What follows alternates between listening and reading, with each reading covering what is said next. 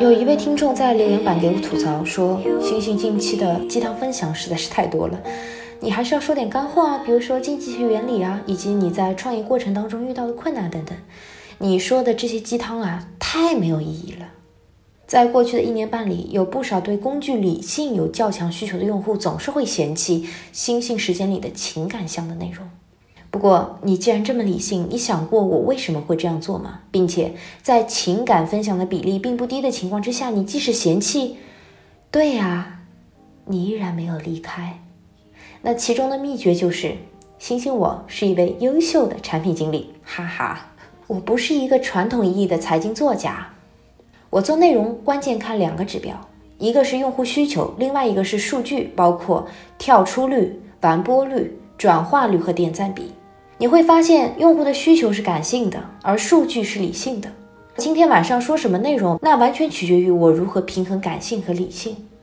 我过去分享过不少梁宁的文章，前一阵子啊，他有一篇爆款，我想你也看过，那就是一段有关国产芯片和操作系统的往事，全网超过8000万的阅读量。梁宁说，这篇爆款文里说了操作系统 CPU 到底是怎么回事，我们为什么发展不了，国家的产业短板是什么。他说，能跟我达成共识的人绝对不到8000个人，那剩下的7999万人他们在干什么呢？为什么看不懂还要看呢？原因很简单，因为他们有共情，有民族情绪在里面。即便你没有看懂我写的内容，但是他感受到了这篇文章的情绪。推而广之，我们可以说，在我们面向公共传播的时候，能够和你达成共识的人是少之又少，更多的是能够做到和你共情。这也就是为什么说我们做产品是要平衡理性和感性。我们需要有一点理性，才能够知道别人是在哪个点上和我们产生了共情，才能知道说我们所交付的产品到底在哪些点上触达了用户的情绪，是让用户愉悦还是不爽，是让用户有优越感还是自卑感，亦或者是产生了愤怒。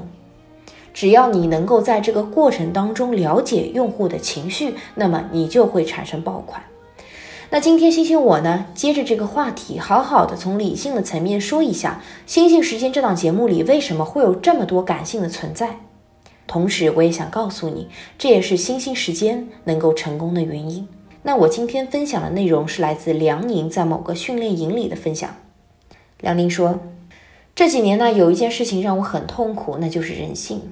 我们所有读的商业知识的文章，其实都是从一大堆的不确定性当中，偶然的东西当中，找出那么一点点的理性和合理的部分向大家展示。所有的人接受的所有的训练其实都是理性训练，而且都是被认为是合理的部分。但是事实是什么？事实是我们活在不确定性当中，我们每天面对的是人性。什么是人性啊？人性就是我明明知道这样做是合理的，是对的，但是我就是做不到。而所有成功的产品必定是贴合人性的，永远不要去挑战用户，永远也不要让用户防御。一个做产品的人必须要有清晰的认知，那就是用户所有的感受是如何形成的。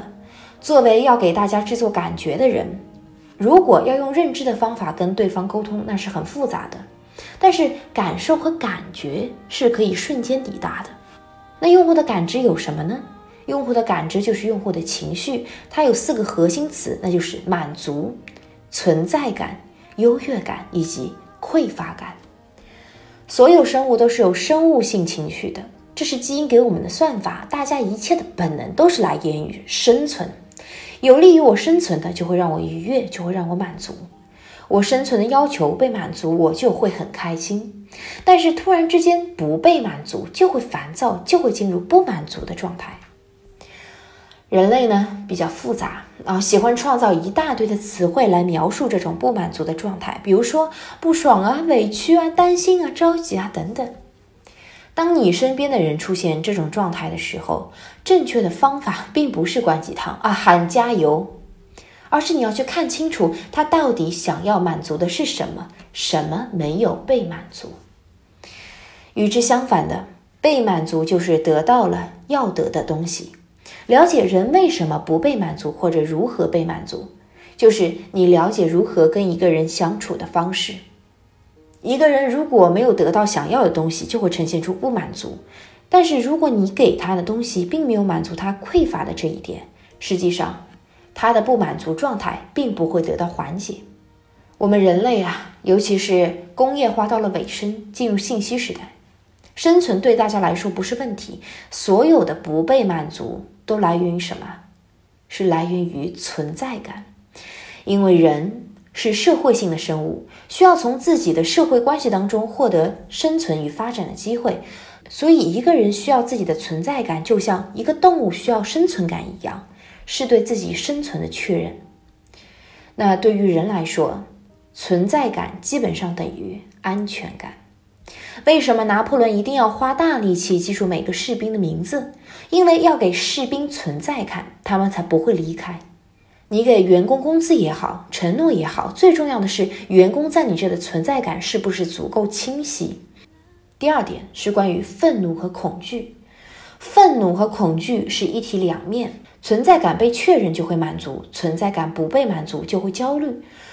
如果世界观被侵犯，就会感到恐惧。忽视就是侵犯对方的存在感。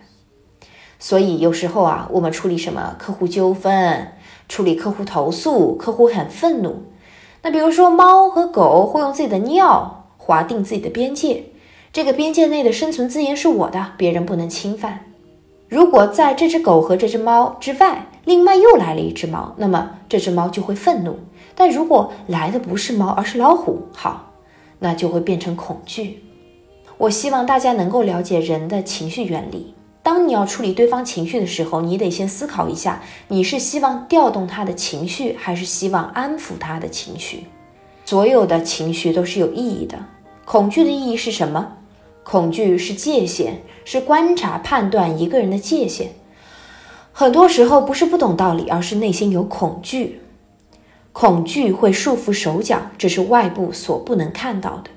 别人跟我讲道理的时候，发现说的道理都懂，但就是不会改，为什么？因为无法跨越自己的界限。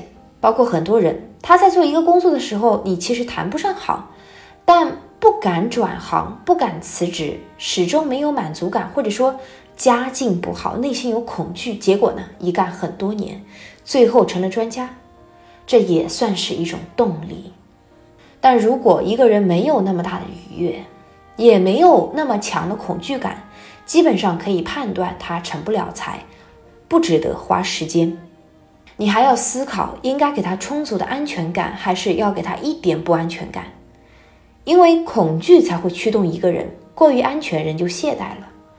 恐惧的意义是你可以提前判断谁在几年之后可以成为那个优秀的人。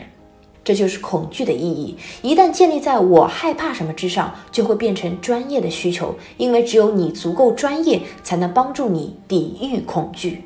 你会发现中国人啊，总是和恐惧有关，所以市场都还是不错的。比如说医疗是对生命的恐惧，教育是对大家对未来的生存途径有恐惧，医美就是对衰老的恐惧。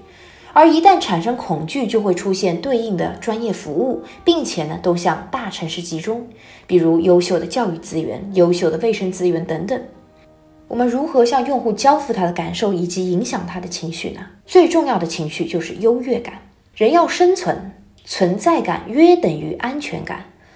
我相信每一个人都经历过一个词儿，叫做自卑。我们玩命努力，其实都是在完成自卑与超越的过程。自卑是如何形成的？自卑的反面并不是自信哦，注意了，而是优越感。拥有自信并不能消解自卑。我们都知道，自卑的体验其实是坏体验，所以好的体验其实就是让用户有优越感的体验。和大家推荐一本书，那就是《我的广告生涯》。这本书很有趣，写的是1880年到1919年的事儿，是最早在美国做市场营销的人写的书。在一个地毯清洁机的公司里啊，所有的宣传都是在讲啊，这个涡轮多么发达。有一个人就跳出来说，这个不对啊，因为买地毯的人都是家庭主妇，他们根本不懂涡轮是什么，但是又不好意思问，为什么？因为在面对不懂的概念的时候，他会自卑。所以他建议把把手换成12个木把手，一个黄杉木，一个松木，一个杨木等等。